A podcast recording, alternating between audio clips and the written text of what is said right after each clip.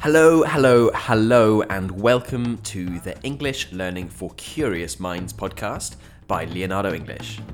I'm Alastair Budge, and welcome to the show where you can learn English while learning fascinating things about the way the world works, and of course, about how to learn English in an effective, interesting, and engaging way. In today's episode, we are going to be talking about the most common mistakes people make when learning English and how to avoid them. So, it's a slight deviation from our usual topics of weird and wonderful things that happen in the world, but we've had quite a lot of you asking for more material specifically on English learning. And if you are interested in learning English, which I guess if you're listening to this podcast, you probably are, it's probably a good thing to be aware of some of the mistakes that you should be avoiding. If you are hoping to hear specifics in this podcast about phrasal verbs or people making mistakes in pronouncing a particular word, then I'm sorry to disappoint you. We aren't going to be talking about specific mistakes people make, but rather strategic mistakes in terms of the approach that you take when learning English. So, mistakes that people make no matter what their mother tongue is or how long they have been learning English. As we go through these common mistakes, if you recognize things that you do, well, then we'll talk about ways you can avoid doing them.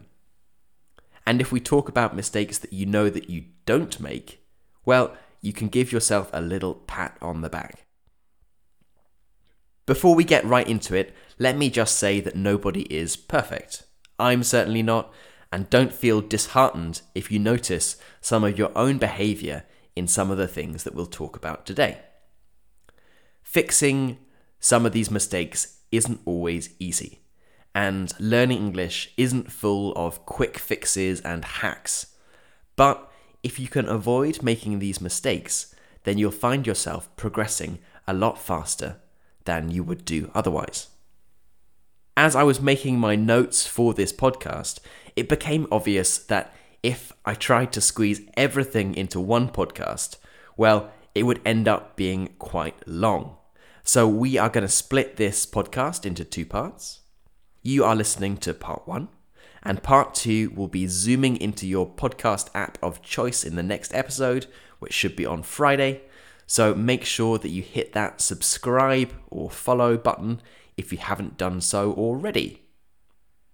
As a quick reminder for those who have listened before, and just a point to note for those who are listening to this podcast for the first time, you can grab a copy of the transcript and key vocabulary for this podcast over on the website, which is leonardoenglish.com.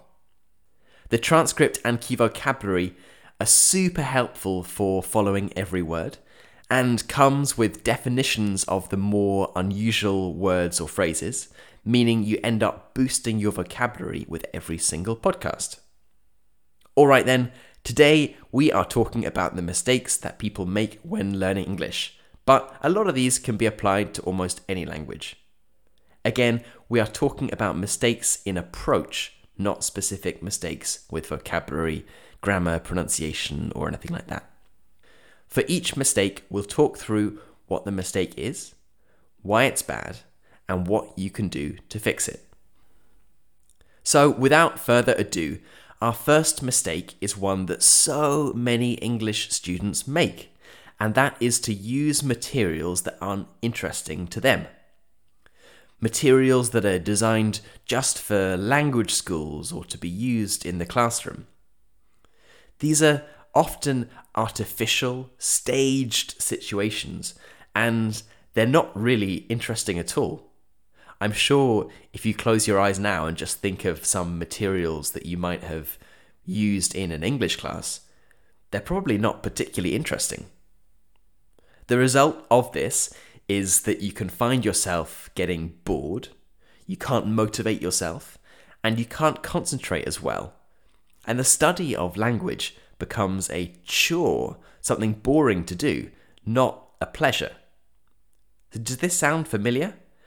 I guess to many of you it probably does. So, how can you avoid it? Well, it's actually quite easy, really. Just read or listen to content that hasn't been dulled down specifically for language learners. Films, books, series about things that you're actually interested in.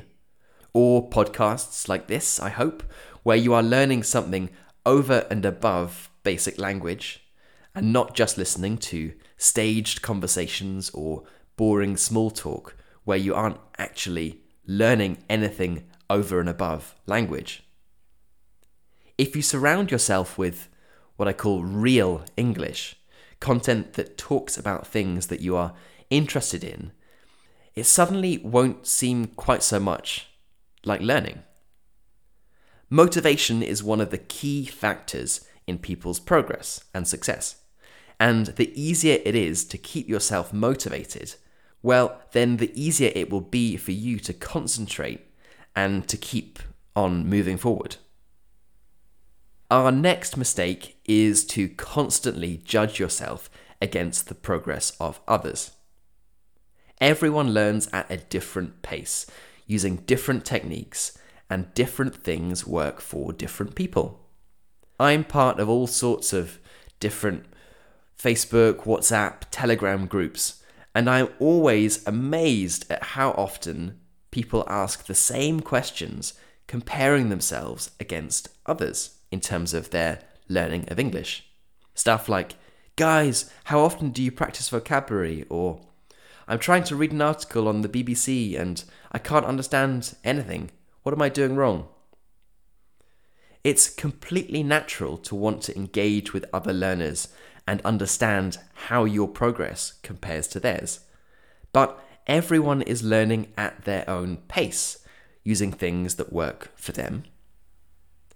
By all means, try out different tactics, but you will find out what works for you. And you shouldn't be comparing yourself constantly to the progress of others. The great thing about learning English is that it's not a competition, it's not a zero sum thing. So there really is little to be gained by constantly comparing yourself to others who are learning English. Assuming that you are now at an intermediate level or above, and I guess given that you are listening to this podcast, you should be, then you should have a decent enough idea of the techniques and strategies that work for you. And endlessly comparing yourself to others means you're not only distracting yourself from the core task of engaging with English content, but you are also more likely to be distracted, to be caught up by the next shiny thing or new technique. So, the more you can avoid this, the better. This brings me on to the next mistake, which is what I call taking the easy option or looking for shortcuts, looking for hacks. This is something that actually pains me to see, and it's something that I see all the time with language learners. In the era of people thinking that there must be a hack, a shortcut for everything, a quick solution that means that you don't need to put in the hours, this is becoming increasingly prominent. And lots of people seem to spend hours searching for hacks for shortcuts that will mean that they don't actually have to put in time learning the language. So, no, just putting on English songs while you sleep won't make you wake up miraculously one month later when, and find that you're speaking with a perfect British accent. Learning a language, learning English, does take time. And the mistake that people make is to try to think of this time as a boring, necessary task that they want to get through as quickly as possible so they can minimize the amount of time that they spend doing this. Thinking about it like this is just framing it in completely the wrong way. Instead, you should embrace the actual language learning process Remind yourself of why you are learning English in the first place. Remind yourself of the goal that you have in mind, be that to get a job, to be able to talk about more than basic subjects with your colleagues, or to feel more at ease in an English speaking country. and then stop looking for hacks and shortcuts and embrace the actual process of learning. Thinking of needing a hack makes language learning sound boring and tedious, but it should be the opposite. Relish it, and suddenly looking for elusive hacks, hacks that are difficult to find and actually don't exist. Suddenly, looking for these won't be so attractive anymore. Our next mistake, which is something that almost everyone suffers from to a certain degree, is the fear of making mistakes. Now, I'm sure that you've heard this before, and being told, don't be afraid, is about as useful as being hit in the face with a wet fish. So, I will not patronize you by saying that. Instead, I'll give you a few tips of things you can do to actually help get over this. So, first thing to do is to think about the reasons why you are afraid and the things you can do to get over this fear. It's completely natural that you, assuming that you are an adult who is a fluent, confident, and literate person in your mother tongue, it's completely natural that you feel like you're a different person when you are speaking English. You can't express yourself in the same way. In fact, even the most fluent of English learners people who have lived in English speaking countries for many years, they often can't express themselves in exactly the same way as they would if they were speaking in their mother tongue. You often feel like a different person, unable to communicate in the same way as you could do if you were speaking in your mother tongue. So it's completely natural to feel afraid of speaking. It's almost always easier to nod pleasantly, to, to nod your head up and down, rather than to try out a new structure or word because you're afraid that you might make a mistake. But without trying, you're not going to learn. And if your objective is to learn, which it has to be, then if you don't try, you won't learn. Remember, and I say this as someone with a non native English speaking wife a large percentage of my friends being non native English, and also someone who spends a large part of his life speaking languages that aren't my native English, and feeling fearful myself, we just need to remember that people don't actually care when you make mistakes. And also, in all probability, you make fewer mistakes than you think you do. I've got a good story here which I think will be interesting and relevant for a lot of you. So, I have got a great friend, a Sicilian called Francesco, who is actually the godfather to my son. He arrived in London in 2013, I think it was, without speaking a word of English. Fast forward a few years, and he is now doing a PhD, a doctorate, at the University of Cambridge on a full scholarship. Now, this might sound completely implausible to you. But the difference between many English learners and Francesco isn't aptitude or natural talent. It's probably that he had absolutely no fear. He made hundreds of mistakes every day, but he always did so with a big smile on his face, as well as a very large Sicilian moustache. And the result was that he was able to get to a really good level of English, good enough to get into a PhD program at one of the most prestigious universities in the world. So, people don't care when you make mistakes, and the sooner you understand that every mistake you make is an opportunity to learn, the sooner you'll get over this fear and the faster you'll learn. Our final mistake for part one is one that actually a lot of people make, and this applies equally to English native speakers. So, this is to try to speak too fast. People from some countries are particularly guilty of this. So, unfortunately, I'm going to single out the Spanish speakers. Um, you often speak very fast.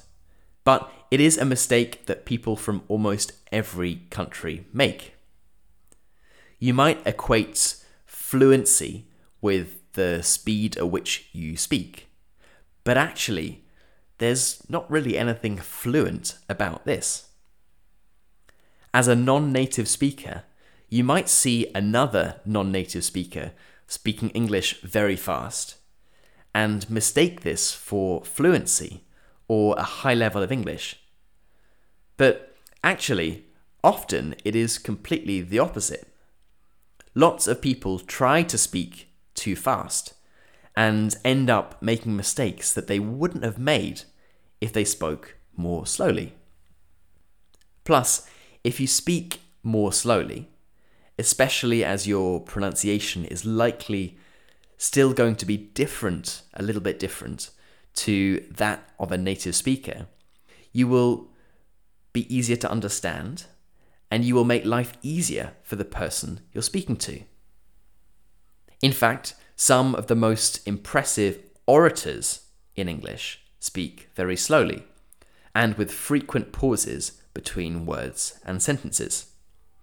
Barack Obama, for example, is almost universally acknowledged to be a fantastic orator.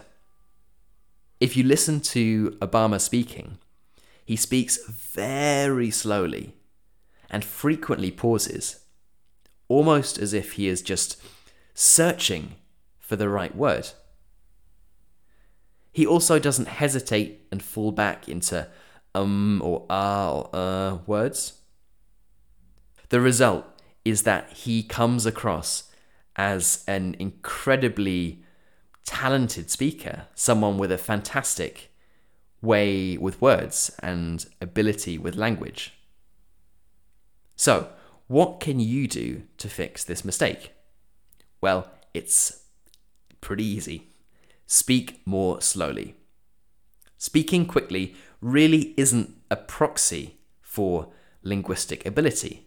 The faster you speak does not mean the better you speak.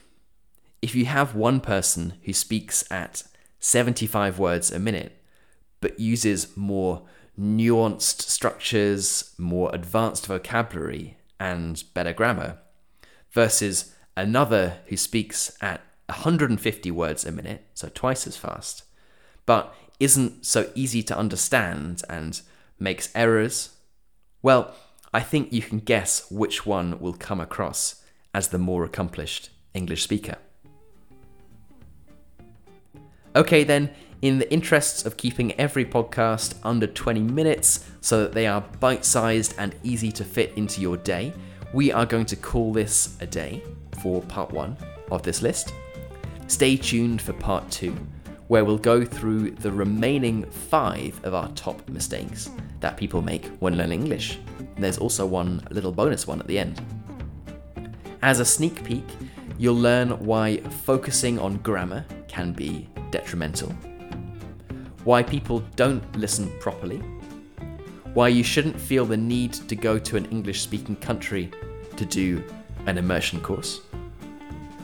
I'll give you some tips on fitting your English into your already busy day, and how to set manageable goals that will put you on the right path and mean that you can continue your momentum with your learning. That's all to come in part two. And as a quick reminder, if you haven't already hit that subscribe button, make sure you do so in order to get the podcasts zooming into your inbox every Tuesday and Friday. And for those of you that are looking for the transcripts and key vocabulary so you can follow every single word, you can grab a copy of every transcript and key vocabulary for every podcast we've ever done and get access to our bonus members only content over on the website, which is leonardoenglish.com. You've been listening to the English Learning for Curious Minds podcast by Leonardo English. I'm Alastair Budge, and I'll catch you in the next episode.